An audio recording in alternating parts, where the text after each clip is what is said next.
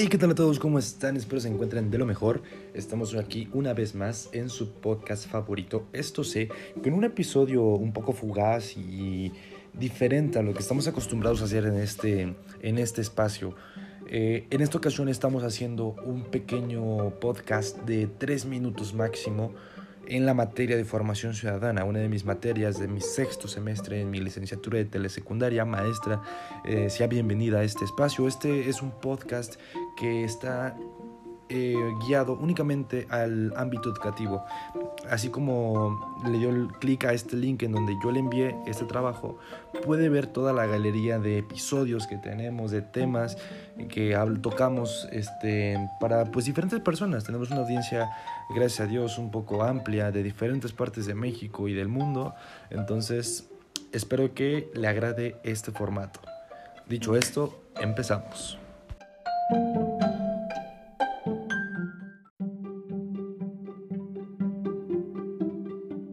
Correcto, una vez dicho esto, el día de hoy vamos a platicar acerca de por qué es importante educar democráticamente a una sociedad para construir a una ciudadanía activa con pensamiento crítico. Vamos a desmenuzar este tema, vamos a empezar por el principio, como el destripador, por partes.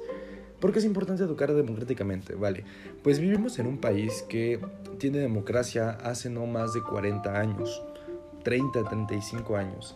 Entonces, yo estoy a favor de la democracia, creo que he, investigado un poco acerca de países que no tienen un régimen democrático y la verdad es que somos muy afortunados en muchos sentidos. Pero lo más importante de por qué es importante educar democráticamente es porque le adjudicas un valor, le das al ser humano, al individuo, al niño que se convertirá en joven, adolescente, adulto joven, en adulto mayor, le das un poder importantísimo, un valor que nadie se lo quita, como los valores universales. Le estás dando un superpoder, llámalo así, que con ese superpoder y sumado al de otras personas, van a poder realizar cambios, opiniones, transformaciones, que ya dependerá de la multitud de la sociedad si favorecen o perjudican a la misma. Esto me lleva de la mano al segundo punto, es importante que los alumnos que nosotros formemos tengan un pensamiento crítico. Hay una diferencia entre ser crítico y criticón. El ser crítico es dar una opinión constructiva, dar tu opinión a manera no de burla ni de exposición para burla, sino a manera de aprendizaje. ¿Qué sería de nosotros docentes si no tuviéramos esa habilidad? Damos correcciones pero de manera objetiva, sin dañar, bueno, obviamente no podemos controlar las emociones de los demás, sin embargo, podemos cuidar las palabras y las formas en las que decimos las cosas. Un claro ejemplo, lo vemos en la SEP. Eh, en vez de decir que estás menso, en, en matemáticas te dicen, no, tu área de oportunidad son las matemáticas. ¿Ok? ¿Se dan cuenta? Suena menos feo. Es lo mismo, realmente es lo mismo. Sin embargo, te lo están diciendo de manera que puedes reflexionar y decir, oh, es cierto, mi área de oportunidad es esta, voy a mejorarla.